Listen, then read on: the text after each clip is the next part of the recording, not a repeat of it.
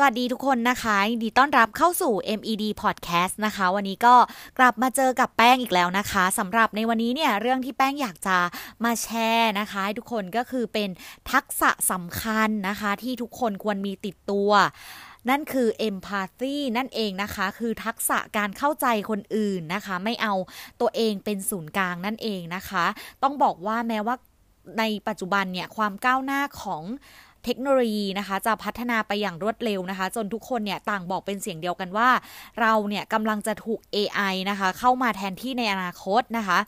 ทำให้หลาย ๆ คนเนี่ยก็พยายามเร่งฝีเท้าก้าวทันความเปลี่ยนแปลงนี้นะคะ ด้วยการเรียนรู้ทักษะใหม่ ๆ แล้วก็พัฒนาตัวเองอยู่ตลอดเวลานะคะ แต่ว่า เป็นเรื่องที่น่าแปลกอยู่เหมือนกันค่ะว่า ทักษะสำคัญอย่าง empathy เนี่ยกลับกลายเป็นสิ่งที่คนส่วนใหญ่นั้นขาดหายไปนั่นเองนะคะต้องบอกว่าความเห็นอกเห็นใจนะคะ หรือ empathy เนี่ย คือทักษะความสามารถในการเข้าใจความต้องการ ความรู้สึกนึกคิดนะคะ และอารมณ์ของผู้อื่นโดยที่ไม่ได้ตัดสินพวกเขาจากการเอาตัวเองเป็นศูนย์กลางของจักรวาลเหมือนกับ sympathy แต่เป็นการที่เราพยายามทำความเข้าใจในการกระทำของบุคคลนั้นนะคะ ด้วยการจินตนาการ ลองเอาตัวเองไปยืนอยู่ในจุดที่พวกเขายืนอยู่นั่นเองค่ะ ก็ในวันวันหนึ่งเนี่ยเราก็ต้องสวมหมวกหลายใบเนาะทำสิ่งต่างๆ หลายบทบาทหลายหน้าที่ด้วยกันนะคะ เราไม่มีทางล่วงรู้ได้เลยว่า ก่อนที่เพื่อนร่วมงานจะมาเจอเรานั้นเนี่ย พวกเขาต้องประสบพบเจอเรื่องราวอะไรมาบ้าง จะแบบหนักหรือเบา หรือดีหรือร้ายนะคะ ดังนั้นเนี่ย การมานั่งรบลาค่าฟันกันในออฟฟิศเนี่ยคือศาสตร์อารมณ์ดุเดือดใส่กัน มันก็คงจะไม่ใช่เรื่องดีเท่าไหร่ใช่ไหมคะ วันนี้ค่ะแป้งเลยเอา 4 วิธีฝึกเอมพัตซีที่จะช่วยให้การทำงานของเราในออฟฟิศเนี่ย น่าอยู่มากยิ่งขึ้นมาฝากกันค่ะเขาบอกว่าข้อแรกนะคะเราต้องเปิดใจรับฟังอย่างตั้งใจนะคะ การฟังเนี่ยถือเป็นทักษะสำคัญอย่างหนึ่งเลยนะคะ ในยุคปัจจุบันนะคะ ฟังที่ว่านี้เนี่ยไม่ใช่การฟังเข้าหูซ้ายทะลุหูขวาให้ผ่านไปเฉยๆนะคะ แต่ว่าเราควรที่จะเปิดใจรับฟังอีกฝ่ายอย่างตั้งใจ ในขณะที่อีกฝ่ายพูดนะคะ ให้สบสายตาไปที่พวกเขาเพื่อเคารพ คู่สนทนานะคะ และแสดงให้เห็นว่าเราอะกำลังสนใจในสิ่งที่พวกเขาพูดนะคะ แน่นอนว่าถ้าเราหยุดพูดอยู่เนี่ยแล้วอีกฝ่ายเอาหูไปนาวตาไปไล่เนี่ย เราก็คงจะรู้สึกไม่ดีเนาะแล้วก็รู้สึกเครือบแคลงใจว่าแบบทำไมพวกเขาตั้งทำไมแบบ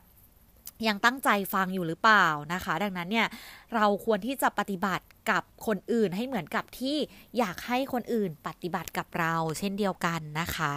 ข้อที่2นะคะก็คือเข้าอกเข้าใจค่ะทดลองสวมตัวเองเป็นอีกฝ่ายนะคะเเราเนี่ยต้องเจรนายเรื่องราวต่างๆ ด้วยความเข้าอกเข้าใจเลยนะคะ เมื่อฟังในขั้นแรกเสร็จเรียบร้อยแล้วเนี่ยให้เราลองคิดตามนะคะ ทดลองสวมตัวเองเป็นอีกฝ่ายนะคะ จากนั้นเนี่ยจินตนาการว่าถ้าเราเป็นเขาเนี่ยจะรู้สึกยังไงกับสถานการณ์ในตอนนี้นะคะ ต่างคนต่างความคิดเนาะต่างที่มาแล้วก็ต่างการเลี้ยงดูนะคะ มันจึงไม่แปลกเลยที่ในบางทีเนี่ย เราจะเผลอละเลยความรู้สึกคนอื่นไปบ้างนะคะ ข้อที่ 3 คือ ไม่ด่วนสรุปหยุดตัดสินว่าถูกหรือผิดนะคะ เราต้องระลึกอยู่เสมอเลยนะคะ ว่าเราเนี่ยมันไม่ใช่ผู้พิพากษาในศาลนะคะ ที่จะมาคอยมาตัดสิน ใครก็ได้นะคะ หยุดเอามาตรฐานของตัวเองเนี่ยมาใช้กับคนอื่นนะคะ ปลดเปื้องมันออกมาซะนะคะ ยกตัวอย่างเช่นนะคะ performance ของทีมลดลงนะคะทำงานมาเท่าไหร่ยอดก็ไม่ได้ดีเท่างานก่อนๆนะคะ ซึ่งหลายคนก็อาจจะเผลอไปตัดสินใจว่า เอ๊ะ ทีมนี้ขี้เกียจขึ้นหรือเปล่า ทั้งที่จริงแล้วมันอาจจะมีปัจจัยหลายอย่างอื่นเนี่ย เข้ามารายล้อมอีกตั้งเยอะแยะนะคะ ทั้งที่ควบคุมได้แล้วก็ไม่ได้นั่นเองนะคะ หรือหากเพื่อนร่วมงานเนี่ยเราเออของเราทำงานพลาดนะคะ ก็อย่าเผลอไปตัดสินพวกเขาก่อนนะคะ เราเนี่ยต่างเป็นมนุษย์ธรรมดาคนหนึ่งเนาะความว้าแหว่งเป็นเรื่องปกตินะคะ ความผิดพลาดก็เช่นเดียวกันนะคะ ไม่มีใครดีพร้อมสมบูรณ์ไปซะทุกอย่างเนาะคนเราสามารถทำผิดพลาดกันได้ทั้งนั้นนะคะ แม้แต่ตัวเราเองก็เช่นเดียวกันนะคะ ข้อที่ 4 คือหยิบยื่นความจริงใจให้คนอื่น โดยที่พวกเขาไม่ต้องเป็นฝ่ายร้องขอก่อนนะคะ ก็คือให้เราเนี่ยใช้เอมพัตตีนะคะ เป็นเสมือนกาวใจในการเชื่อมประสาน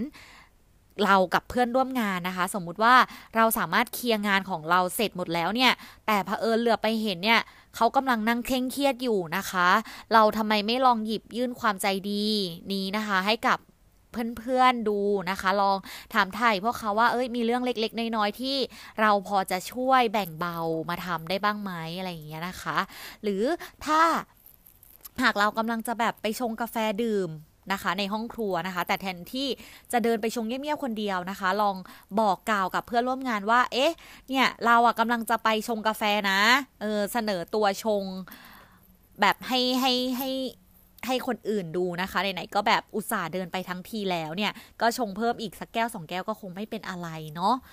เนาะแล้วก็แน่นอนนะคะว่าเอมพัตซีเนี่ย ถือเป็นทักษะสำคัญเลยนะคะ ที่ควรจะมีติดตัวกันเอาไว้นะคะ แต่ว่าก็ต้องบอกว่าอย่าลืมรักษาระดับ ของมันเอาไว้ให้ดีๆด้วยนะคะ เพราะว่าถ้าหากมีมากเกินไปเนี่ยมันก็